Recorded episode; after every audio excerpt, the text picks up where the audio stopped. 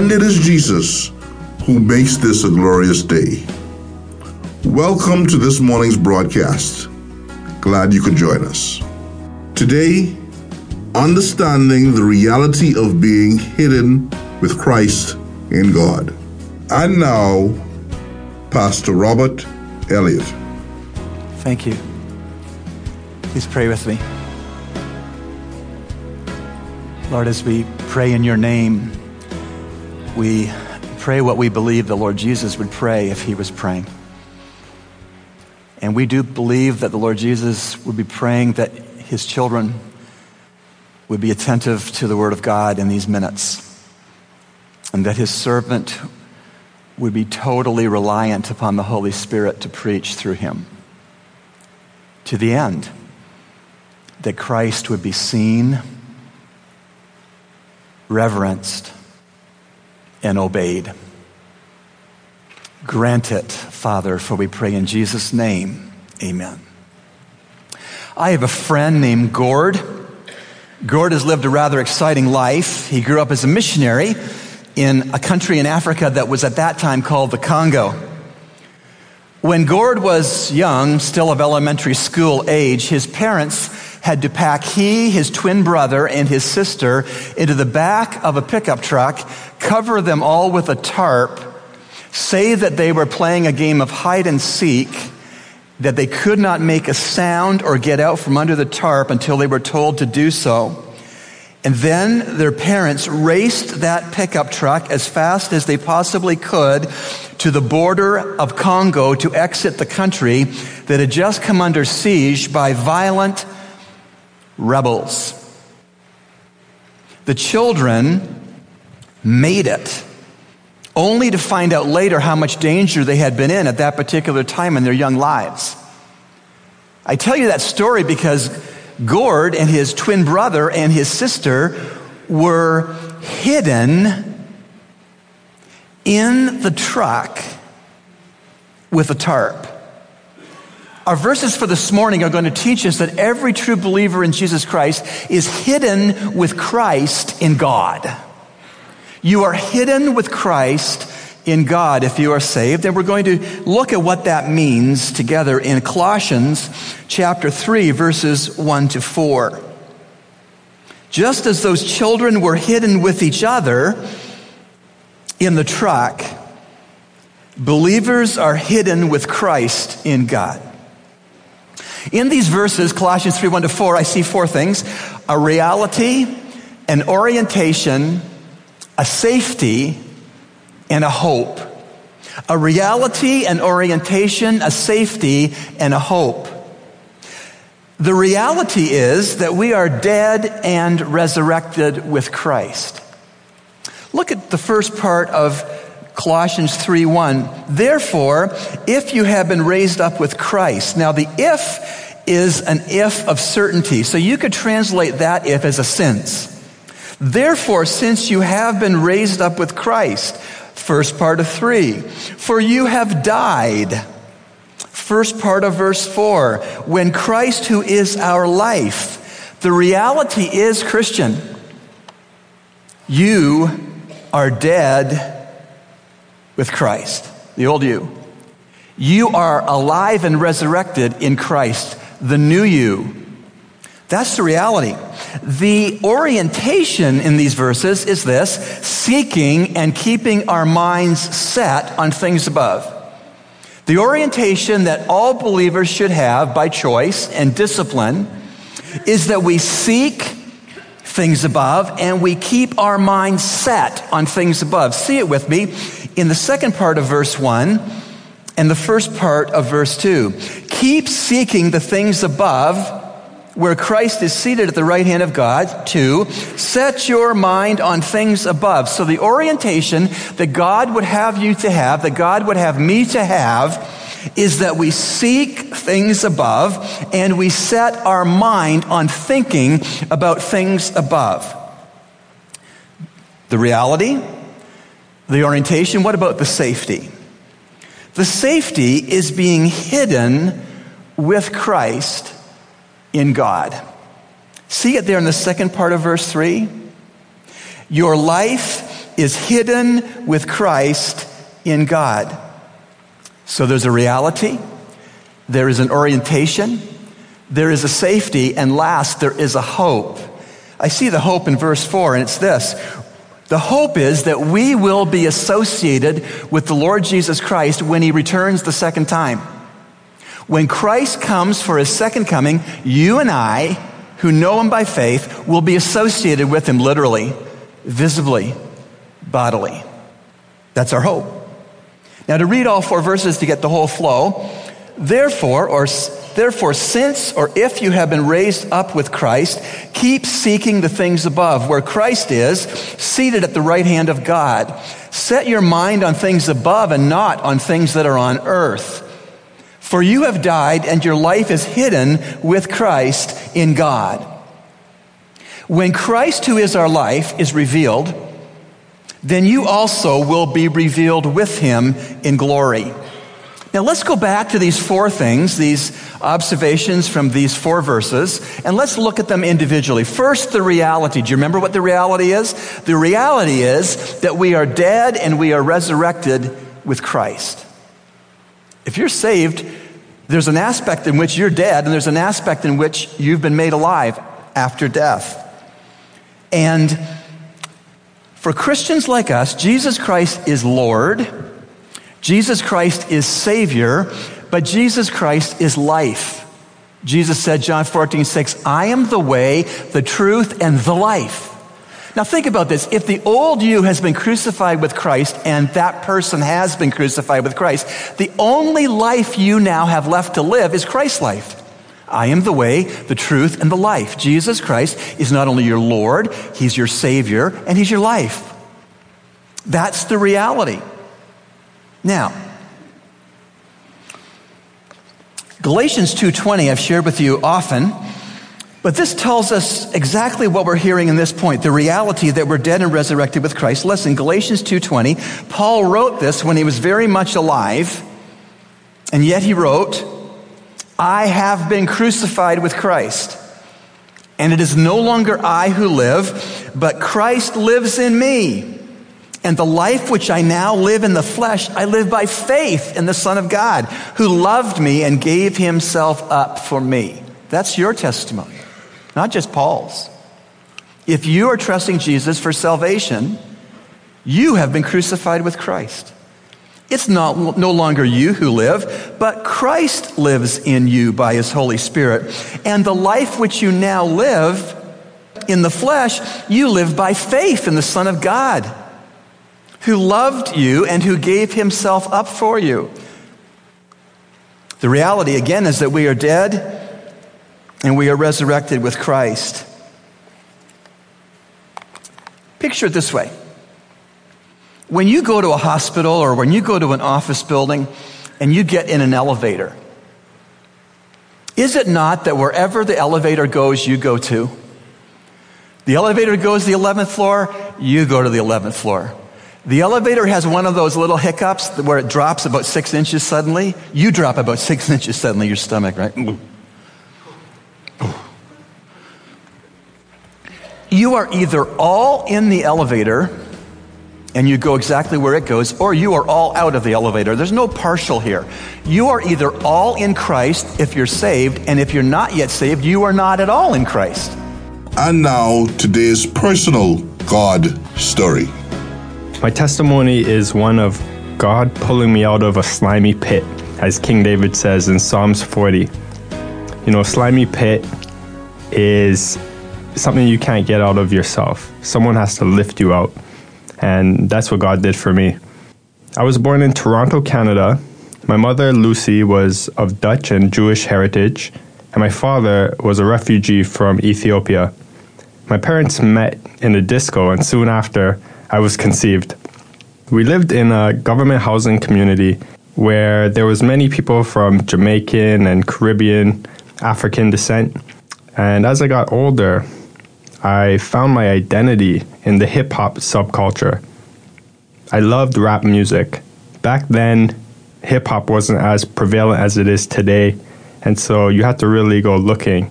I would record radio programs and television shows, anything that played hip hop. I would record it, I would memorize the lyrics.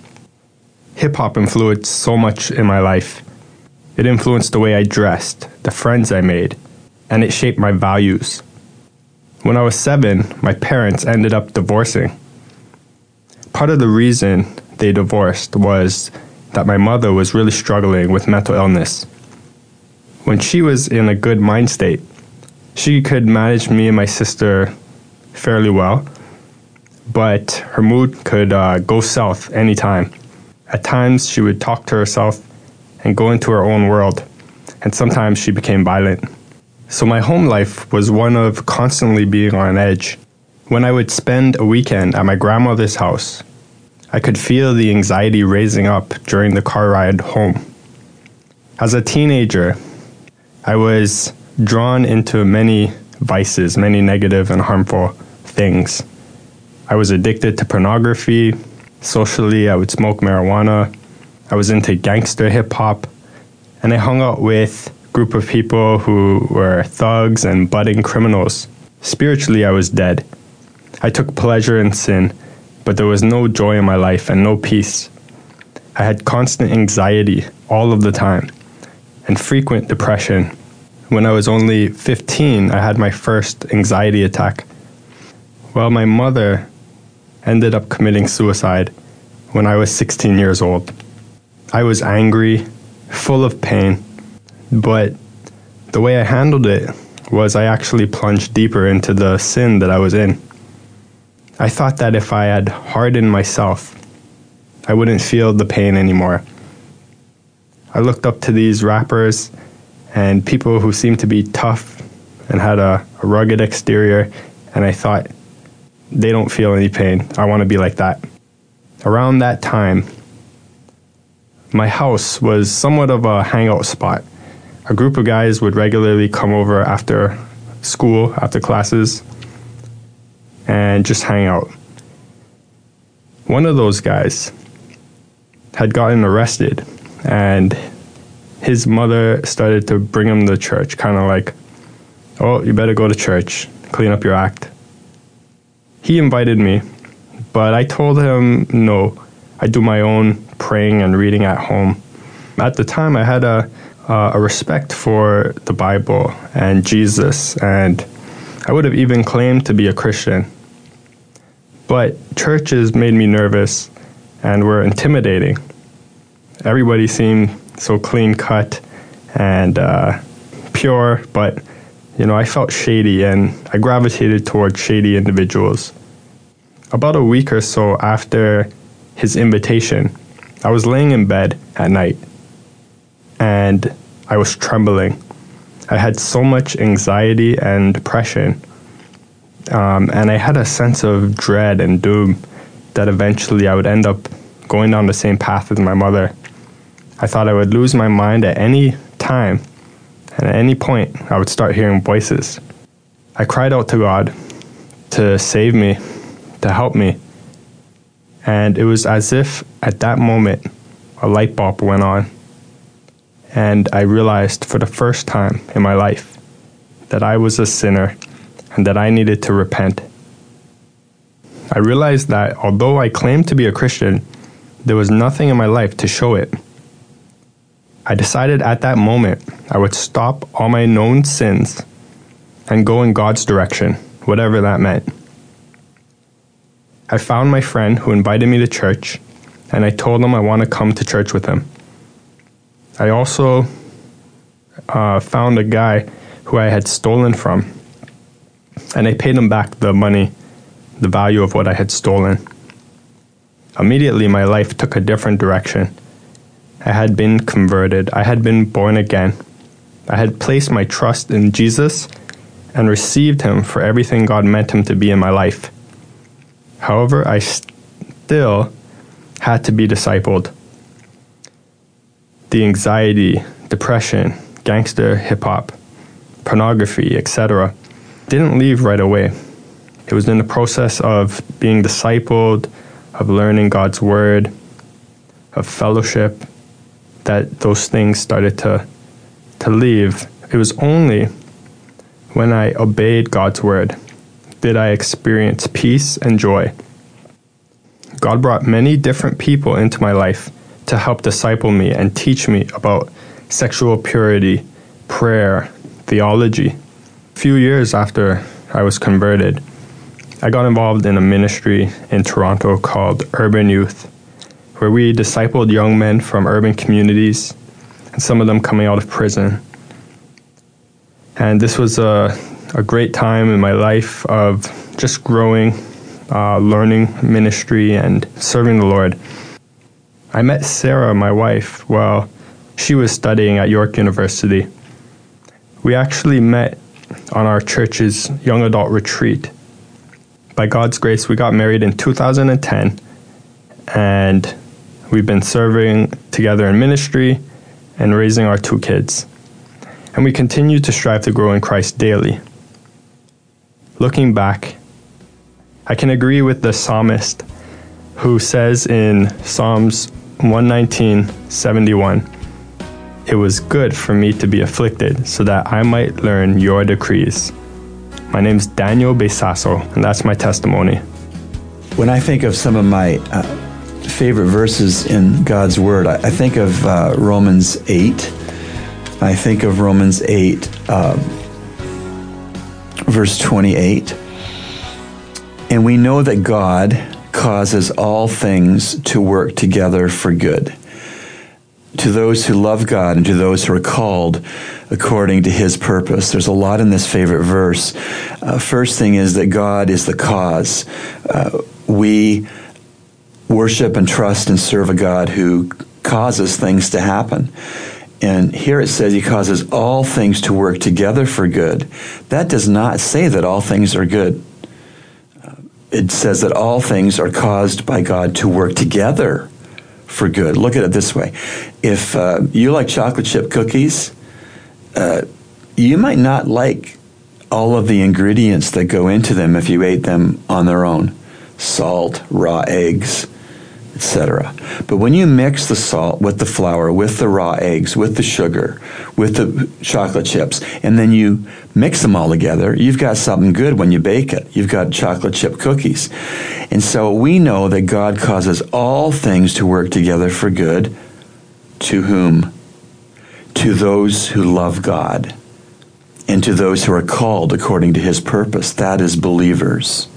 God causes all things to work together for good to his own children who are redeemed, his own uh, born again believers.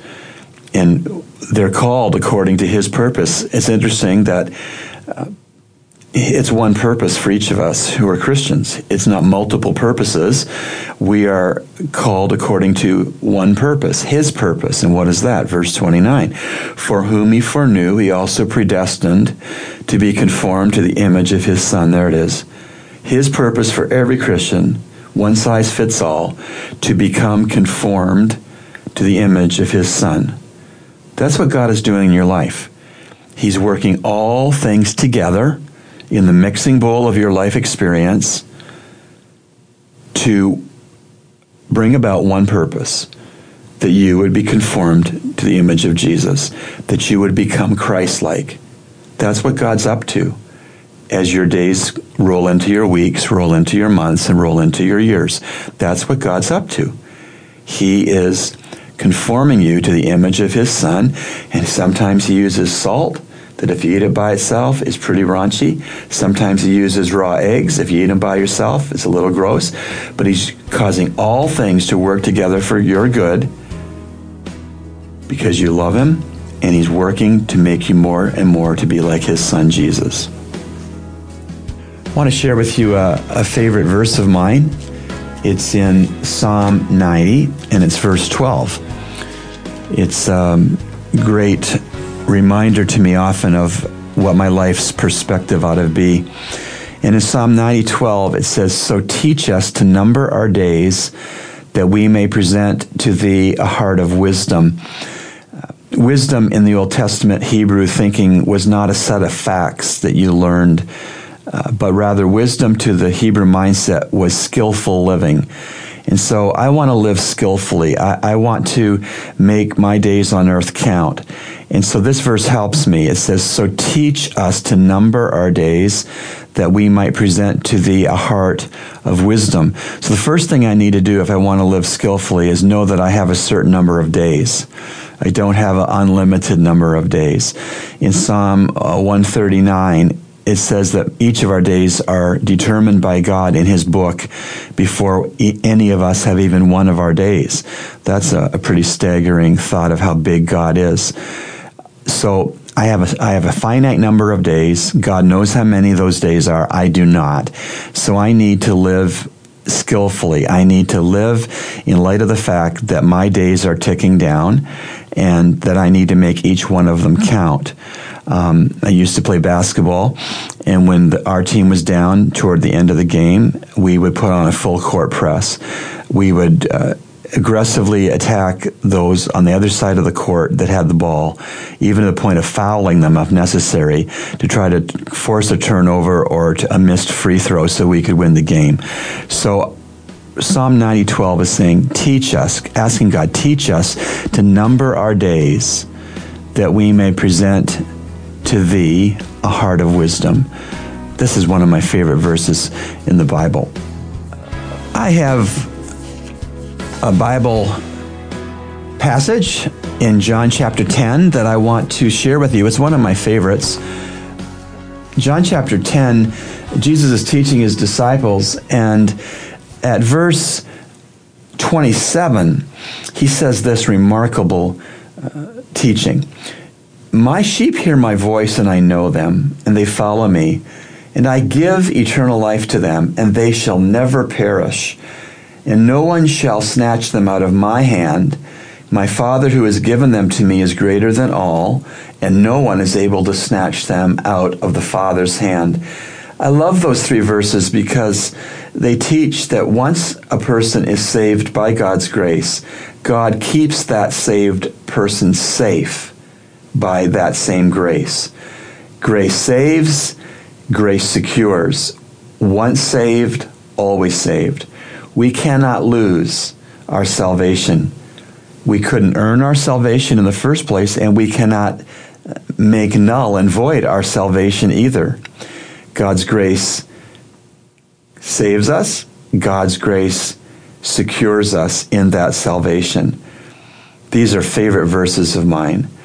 My sheep hear my voice, Jesus said, and I know them, and they follow me.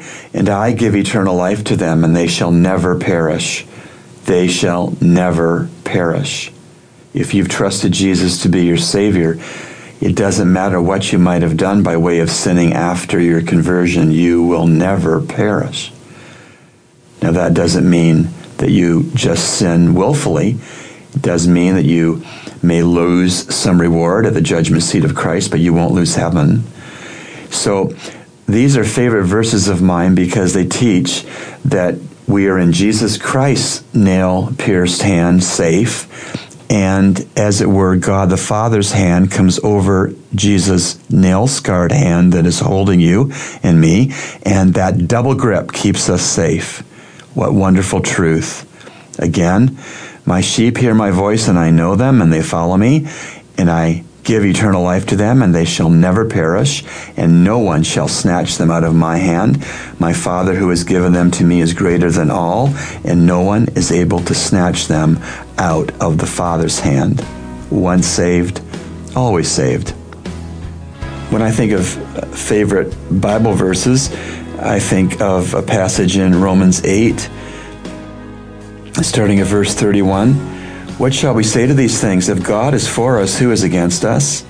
He did not spare his own son, but delivered him up for us all, how will he not also with him freely give us all things? Who will bring a charge against God's elect? God is the one who justifies. Who is the one who condemns? Christ Jesus is he who died, yes, rather, who was raised, who is at the right hand of God, who also intercedes for us.